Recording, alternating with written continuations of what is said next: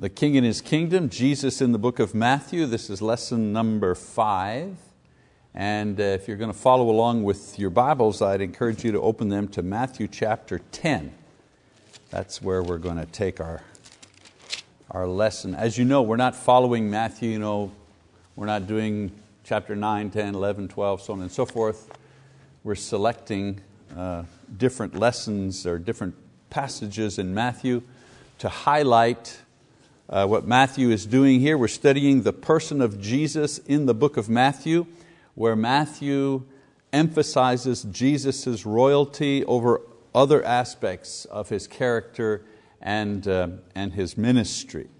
So far, Matthew has demonstrated or shown Jesus uh, as He was worshipped as a king by the wise men, even as a baby, you know, as a newborn, we see Jesus being worshipped by um, individuals that demonstrate his uh, kingly position. He's seen as a threat by the evil king. You know, the, the, the, the, good guys are worshiping, the bad guys are trying to kill him. You know, so that there's something special about him from the very beginning. He's been shown as Lord over both Satan and the angels by defeating one and being ministered to by the other, by the others uh, during his time in the desert. We've heard the king describe the nature and the experience of his kingdom as he explains it in the Sermon on the Mount. So, Jesus talking about the kingdom itself. And then, our last lesson, we observed the king as he went about establishing his will. Remember, we said the kingdom is where the will of God is being completed. So, we, we, we see where the kingdom is being established in the hearts of people and uh, this is done through the teaching and through the miracles that He performs. We also watched as Jesus the King, through His teaching and miracles, called those around Him into His kingdom to become disciples. So lots of action um, in these first uh, several uh, chapters. So in today's lesson, uh, we're going to see the natural progression of the King's work on behalf of the kingdom, and that is to prepare and send out His disciples to go and preach the good news about the kingdom and invite others to uh, also enter in. So you, know, you can see the pattern here. He goes out and he does it, he succeeds at it, he demonstrates how it's done, calling people into the kingdom, he explains what the kingdom is, and then what does he do? Well, he sends out his disciples to go out and do exactly the same thing. You know, he demonstrates it, teaches it, and then he puts others uh, to the task. It's the same thing today, right? We grow up, we learn, we learn the Bible, so on and so forth, then it's our turn to teach others who will teach others, and so on and so forth. Now, the title of this lesson is The Kingdom in Conflict. And the reason for this is that uh, so far there's been no opposition to the Lord and His preaching. Everything is going along you know, rather fine. The initial beginnings of bringing people into the kingdom has been joyful, it has been peaceful, people are rejoicing, it's a wonderful thing. But when He sends out His disciples to preach the message, and He forces people to choose to come in or remain out of the kingdom, in other words, you know, He's saying, you have a choice here. You either come into the kingdom or you're out for good. You, know, you, you can't just be neutral about this thing. The moment that that happens, then the opposition to the disciples and the kingdom and its king begins to, uh, begins to happen. And so in the passage that we're going to cover today, we're going to see Jesus preparing His messengers of the kingdom for the conflicts that they will suffer. So there's the preamble. Matthew chapter 10, beginning in verse 1, Jesus says, or, or Matthew says, Jesus summoned His 12 disciples and gave them authority over unclean spirits to cast them out and to heal every kind of disease and every kind of sickness. So Matthew answers the readers um, uh, to know the 12 special uh, disciples of Jesus. Uh, we know that he had a lot of disciples and he sent out more than 12 with power. In Luke chapter 10 verse 4 we read that he sent 70 out. However, this section deals specifically with the sending out of the 12 who were to become the chosen um, apostles, and he gives them authority. Um, the term here, authority, means power and the right to use that power. That's authority. Like the government has authority, it has power and it has also the right to make laws and to punish criminals and so on and so forth. Well, in the same way, the apostles had the authority. They had the power and they had the right to use that power. And also they had the right to demonstrate Jesus' deity as one with the ability to give spiritual power to another one. That's a real mark of deity, isn't it? Not only that you are able to make miracles, you are able to do signs and wonders, but that you have the ability to give someone else that power. That's truly a sign of, um, of deity. So the power is over the spiritual realm, the fact that they can cast out demons, and also the physical realm, that they could heal sickness and disease. Uh, we go on in uh, chapter 10, he names the 12. He says, Now the names of the 12 apostles are these the first Simon, who is called Peter, and Andrew his brother, and James the son of Zebedee, and John his brother, Philip and Bartholomew, Thomas and Matthew the tax collector, James the son of Alphaeus, and Thaddeus, Simon the zealot, and Judas Iscariot, the one who betrayed him. Now the term apostle means more than just a servant or someone sent to deliver a message. It denotes a fully empowered representative or legate who acts for the, his Lord or King. So it's, an, it's kind of an official title.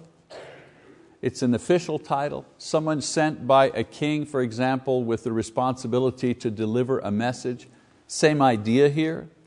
Sometimes the word is used to refer to those who helped the apostles, like Barnabas, for example.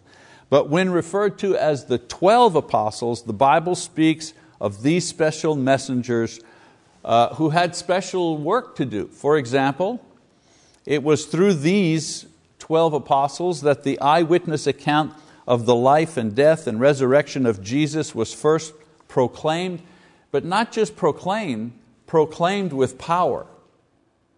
There's a difference. There were some who were going out saying, you know, I think that, that guy over there, that's Jesus. We heard him, the Sermon on the Mount. He, we saw some miracles that he did. There were people like that. But the apostles not only pointed people towards Jesus, they could do miracles. And so their um, witness, if you wish, was empowered uh, by the ability to do miracles. Also, they were the ones through whom the church was established. Nobody else was going around establishing the church other than the apostles at the beginning.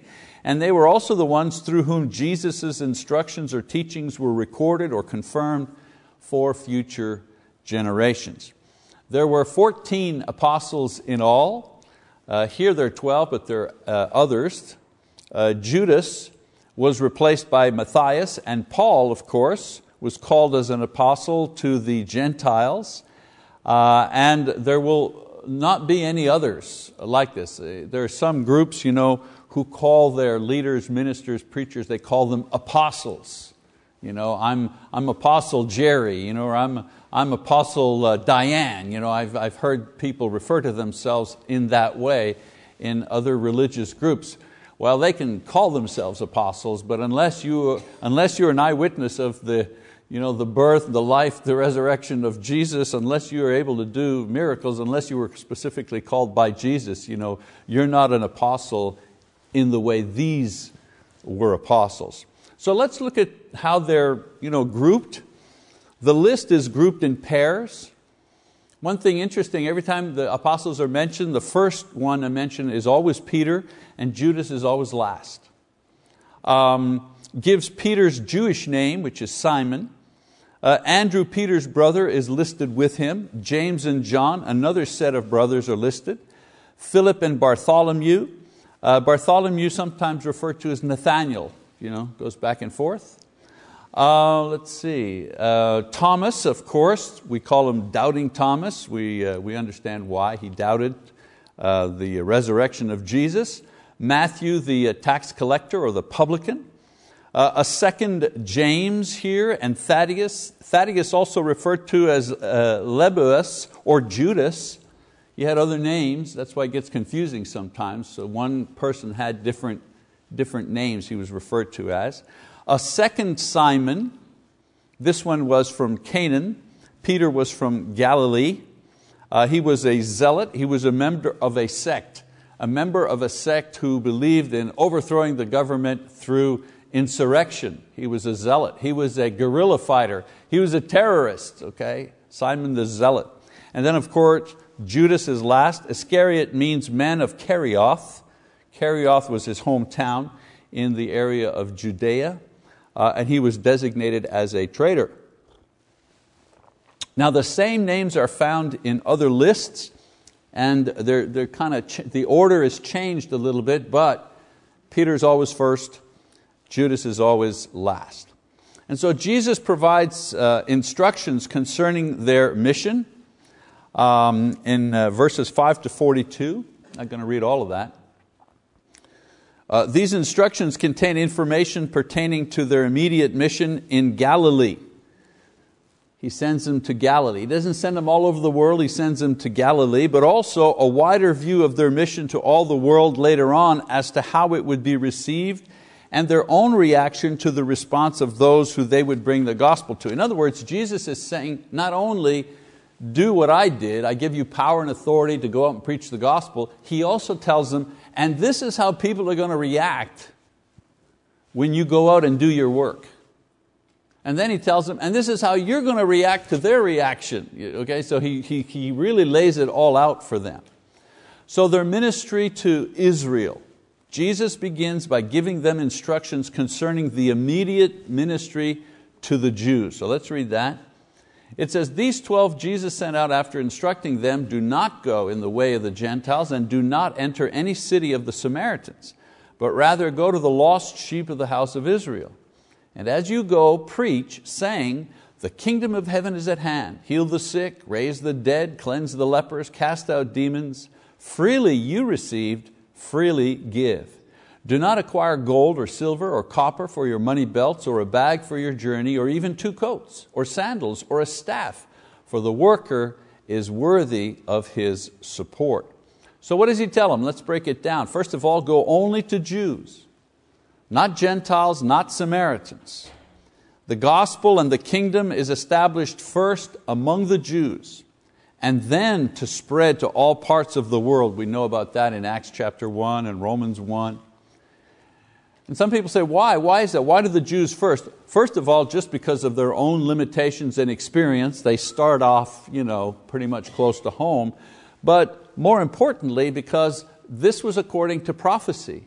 This was according to God's instruction, God's plan. God had promised that the Jews would be the first ones to receive the Messiah, the news of the Messiah. It was their reward for having you know, kept the seed of promise throughout the, throughout the centuries. So go only to the Jews, for now anyways. And here's what you're going to preach. Preach that the kingdom of God is at hand. So this was to be the theme of their proclamation.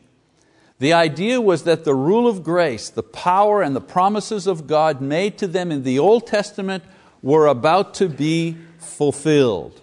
Their true king, their true divine Messiah was here. When, when they preached the kingdom is at hand, these are the type of thoughts that their audiences would have.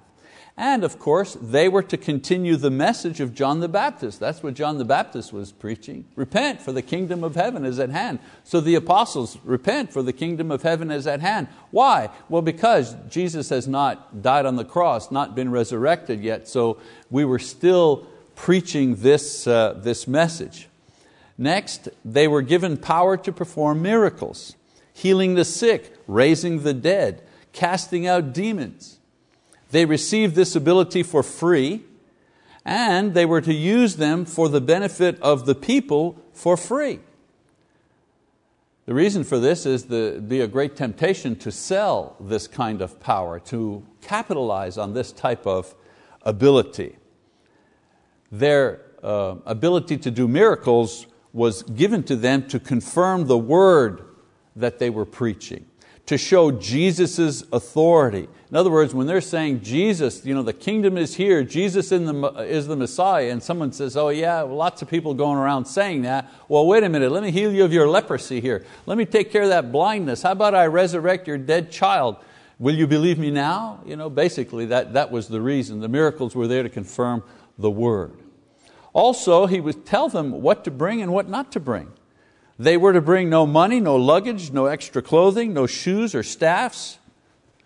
They were to go as they were. Jesus sends them out with the base physical necessities and He assures them that as His workers He will provide for them on their journey. Very impractical, isn't it? You're sending guys out. Now they're, going, they're not going you know, 5,000 miles away. They're going into their region, maybe a day or two days you know, walk if you wish, but still nothing. So this instruction is part of their training. You know, he's trained them how to preach, he's trained them, you know, he's, he's demonstrated miracles and so on and so forth, but the thing they have to learn is to actually depend on Him even for the base necessities of life, food and where they'll stay and so on and so forth. The king had the power and the resources to provide for their work on his behalf. And then we have the method of operation, verses 11 to 15. He says, In whatever city or village you enter, inquire who is worthy in it, and stay at his house until you leave that city. As you enter the house, give it your greeting. If the house is worthy, give it your blessing of peace. But if it is not worthy, take back your blessing of peace. Whoever does not receive you nor heed your words, as you go out of that house or that city, shake the dust off your feet. Truly, I say to you, it will be more tolerable for the land of Sodom and Gomorrah in the day of judgment than for that city. So they're to preach, right? They're to preach and do their works and determine by the response who is willing to accommodate them. Remember, Jesus did miracles. Jesus you know, resurrected Lazarus from the dead, and a lot of people who were standing there who saw that particular miracle, the first thing that they thought was, man, we got to get rid of this guy, he's dangerous. Not oh, how wonderful God is. So uh, Jesus is you know, telling them, just because you do all of this stuff doesn't mean people will accept you. You know, it's the same today. The, the church is active in so many ways, trying to do things you know, right, helping here, preaching the gospel, so on and so forth. And sometimes you know, we hear people say, I, I don't know why they don't get it. Don't they see we, we want the best for them? We, we're, we're only preaching the gospel, we're not asking for money, there's no manipulation, it's just, and yet people sometimes just will not respond. All I'm saying to that is, well, that's nothing new nothing, you know, oh well. Because in the time of Jesus, the apostles were actually making miracles and still people were not responsive to what they were doing. And so uh, they were to preach to those who are willing to hear. When they enter, they are to offer a greeting of peace, and if the hosts are receptive of Christ, this blessing will remain upon the house. If not, the apostles will leave and the blessing will return to them. You know, sometimes the problem is not uh, to begin preaching or sharing with someone. Sometimes it's knowing when to quit. That's the hard part. It's not hard to know, well, I ought to share my faith with this person or that person, my mother, my uncle, whatever, my brother in law. It's when do I stop? Well, Jesus said when, when the blessing, you know, they don't accept the blessing. There are people in my family who have said, you know, you know what, the Bible, I'll tell you what, you know, when I want to hear it, you know, when I want you to open it up and read it to me, I'll let you know. And I said, okay. To me, that was my blessing just came back to me. Maybe like a slap in the head, but it came back to me, you know what I'm saying? And that, and that was like, okay, okay. So long as someone is willing to hear, uh, I had a question about that thing. You, know, you go to church, you read the Bible, don't you? Hey, answer me that question. That, great, let's talk. You know? But when you get a response like, you know what, keep it to yourself, like that, fam- that new popular West, uh, you know, country western song, keep it to yourself. You know? When I get that attitude, when I get that feedback, well, then I do keep it to myself. And then they say, he says to them, uh, blessings of peace will guide them. You'll know who's respect, uh, who, who, who is respective of the message. My job as a preacher is not to go out the, to talk to people who don't want to hear. My job is to find those people who want to hear it, but haven't found it yet. There are plenty of those people out there, believe me, plenty of people out there who have not heard the gospel, who don't know the Bible, and who want to hear it. It's just no one's come to them. Those are the people I'm looking for. I'm not looking for those soreheads you know, who just want to get up and fight with me and debate with me and think they're smart and they know it. They never read the Bible, but they know everything about the Bible. You know what I'm saying? Hey, talk to yourself. I, am out to, you know, my time is running short on this earth.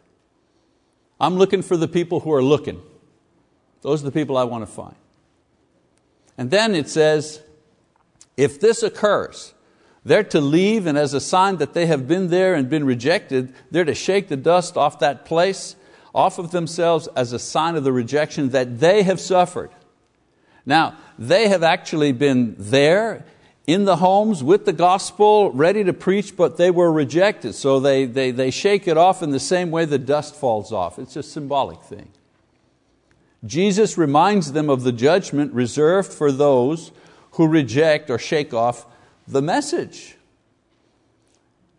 You know, he says, You're not judging them, the word's going to judge them. You're, you're there trying to tell them there's a judgment coming, there's a train heading your way. You need to get out of the way, you need to be saved. If they say, Hey, you know, I don't want to hear it, okay. Then there's a warning as to the response of the people in verses 16 to 23. Jesus warns them as the, to the response that they're going to receive, not only from the Jews, but also the response that they'll receive as they bring the gospel beyond Israel later on, after he's gone. And this is a warning of the conflict to come.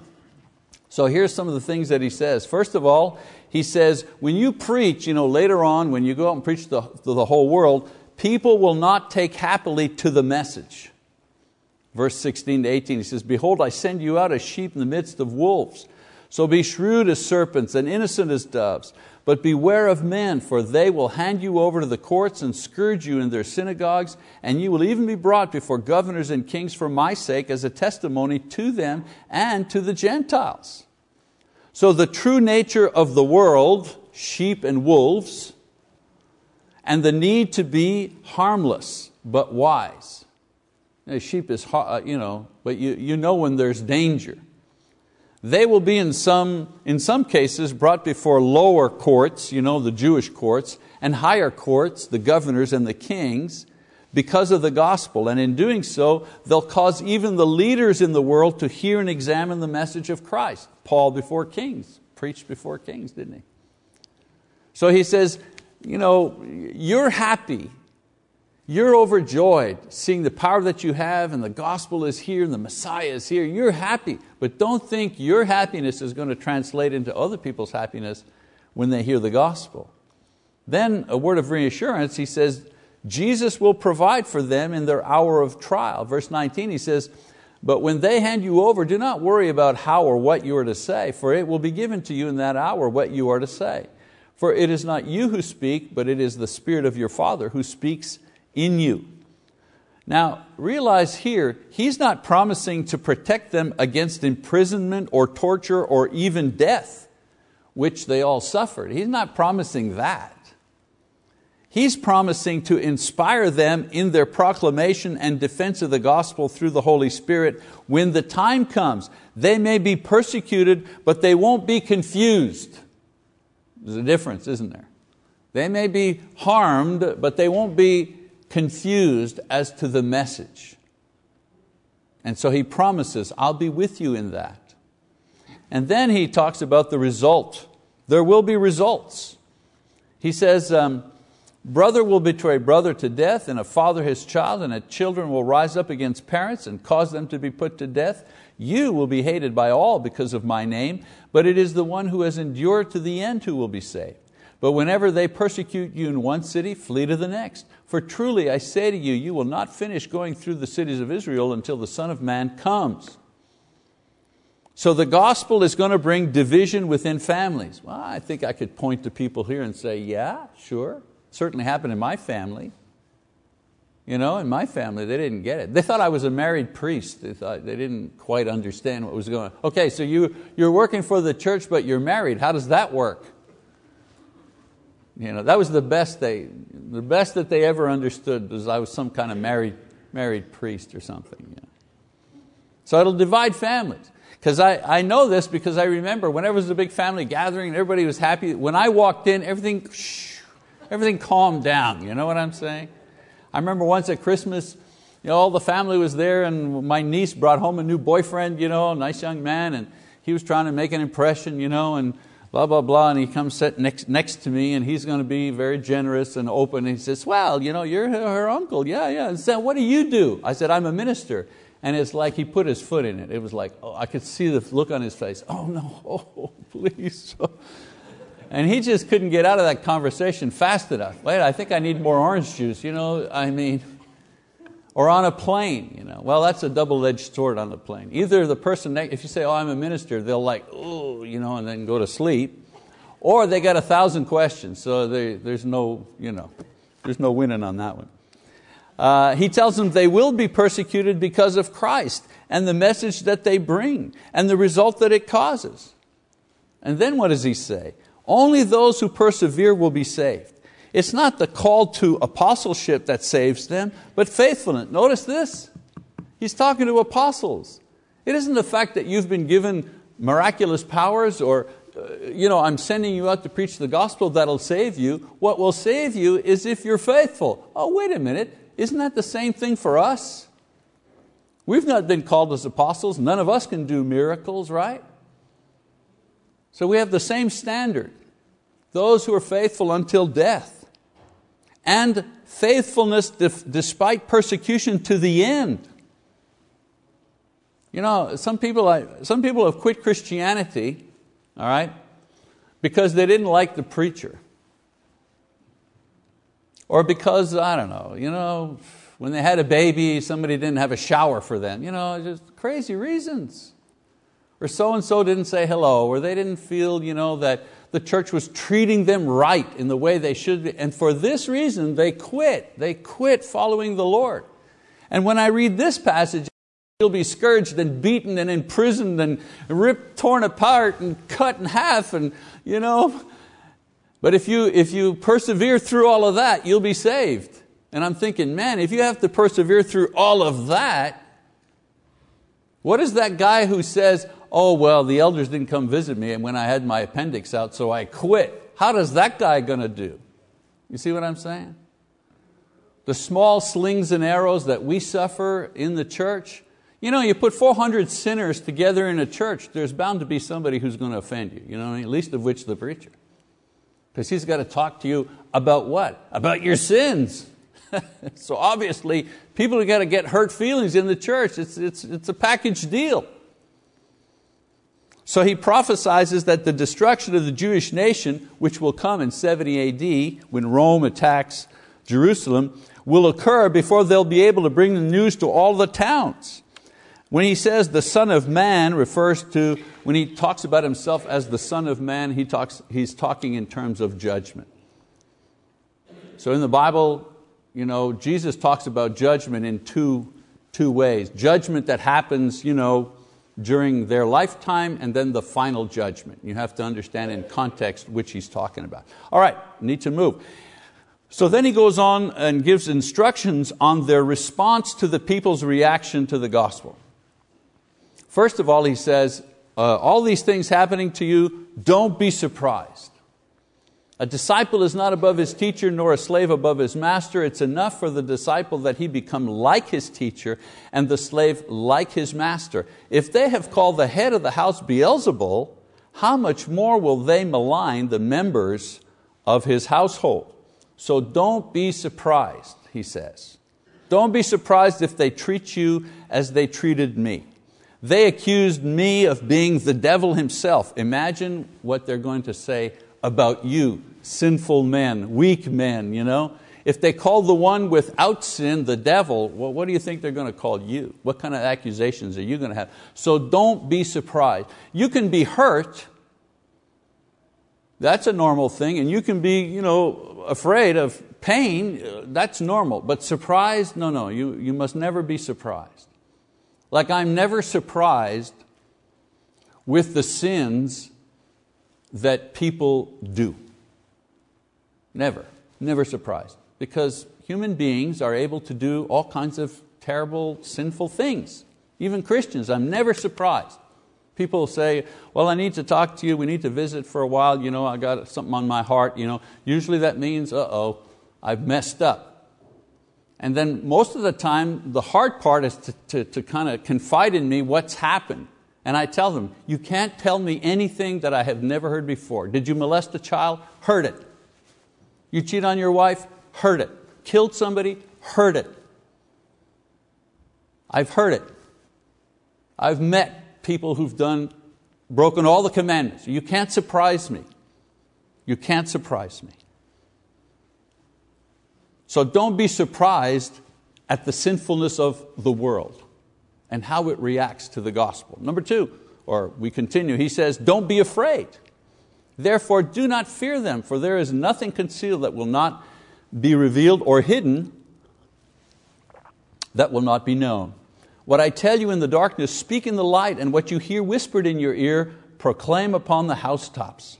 Do not fear those who kill the body but are unable to kill the soul, but rather fear Him who is able to destroy both the soul and the body in hell. Are not two sparrows sold for a cent? And yet not one of them will, be, will fall to the ground apart from your Father. But the very hairs of your head are all numbered. So do not fear, you are more valuable than many sparrows.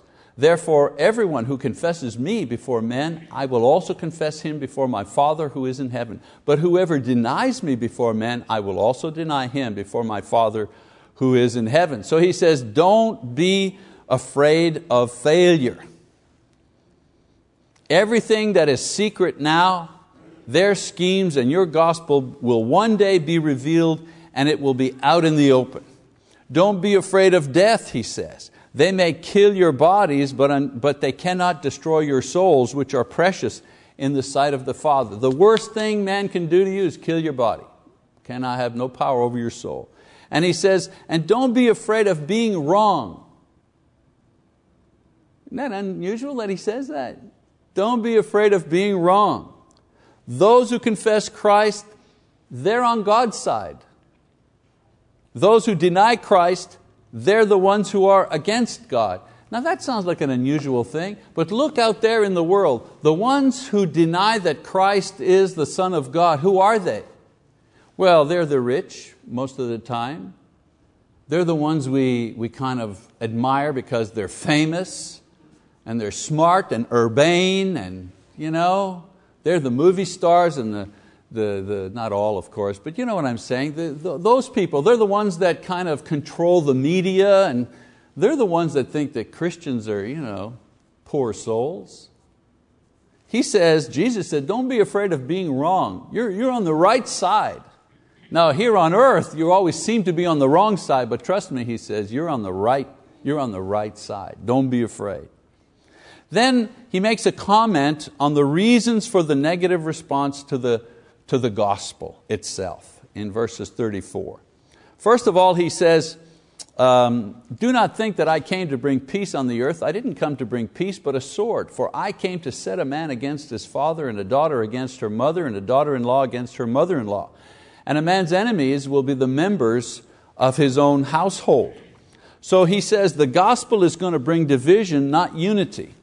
The gospel brings peace between God and man, but it promotes peace among brethren, but it creates a natural dividing line between those who accept it and those who reject it. Your best friend in the world, you know, both of you are running together, your best friend in the world, and then one day you obey the gospel and you begin to follow Christ as a disciple.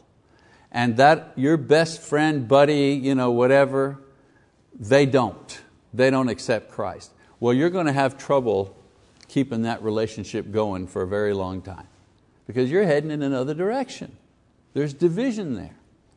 Secondly, he says the gospel demands, the, you know, why do people react this way? Because the, the gospel demands loyalty, the highest kind of loyalty. He says, He who loves father or mother more than me is not worthy of me, and he who loves son or daughter more than me is not worthy of me. And he who does not take his cross and follow after me is not worthy of me. And he who has found his life will lose it, and he who has lost his life for my sake will find it. And so, a loyalty that puts Christ above the closest of physical relationships, even above the preservation of self. That's what he's asking for. Jesus explains that the negative response that they're going to encounter shouldn't surprise them or frighten them because it's normal. The gospel is exclusive and it demands total commitment from those that it calls. That's the big problem today. We want to take the exclusivity out of Christianity. In other words, the door's open, everybody come in. You're baptized? Great. You're not baptized? Who cares? Come on in. You believe Jesus is the actual Son of God? Terrific. You don't think Jesus is the Son of God, maybe a good teacher or something? Come on in, it don't matter. Because what's important is that everybody is acceptable. Well, that may be somebody's gospel, but that's not the gospel that's preached from the Bible. the gospel preached from the Bible is very exclusive. Why does he say the door is narrow and few who, who be who find it? And so that's one of the reasons for the rejection. It's so exclusive. So those who reject it say to the people who accept it, Who do you think you are? You think you're better than me, and so on and so forth. That's, that's the reaction that it gets. So the question that we have to ask ourselves is Will I abandon everything, including myself, to follow Jesus? You see, it's exclusive in the sense that there is no other way except through Jesus Christ and obedience to only Him that we can be saved. You know, a good Hindu obeying all the Hindu stuff according to the gospel cannot be saved. And I can just change that word in there. So that's the problem with the, uh, that's the, problem with the, with the, uh, the gospel, or rather, that's the problem people have with the gospel. And then finally, a promise uh, to those who, um, uh, who do respond in 40. I think I've lost my overhead there. It says, I'll just read it for you. He says, He who receives you receives me, and he who receives me receives him who sent me. And he who receives a prophet in the name of a prophet shall receive a prophet's reward. And he who receives a righteous man in the name of a righteous man shall receive a righteous man's reward. And whoever in the name of a disciple gives to one of these little ones even a cup of cold water to drink, truly I say to you, he shall not lose his reward. So he finishes out this section by, first of all, explaining what they're going to do, what they're going to say, how people are going to respond to them. Then he explains how they should respond to the response that they got. And then he explains why people respond that way. And then he finishes by making a promise to all of those who respond. And the promise is of a reward to not only those who receive the message from the mouth of the apostles, but also even the ones who receive the message far down the line, and once again, Jesus is talking about, about us. Not just those who respond directly to the apostles, but all those who ultimately will respond to their message will be blessed. And here, as I say, he is talking to, he's talking to us. So we got three minutes, let me just wrap this up here. We see the king preparing his servants for the the, the task at hand, to announce on His behalf the establishment of His kingdom among men. It's already established in heaven, right? Because the, the, Jesus prays, Thy kingdom come, Thy will be done on earth as it is in heaven. The kingdom exists in heaven. It's being established here. Why? Because here there's disobedience. No disobedience up in heaven. He calls them, He equips them with power, He instructs them as to what their mission is and how to accomplish it, and then He ends with a warning about obstacles and an encouragement concerning their reward. So Jesus the King does the same thing with us today. He calls us and He adds us to His kingdom, the church, through the gospel, Acts chapter 2. He equips us with the Holy Spirit, Acts 2.38.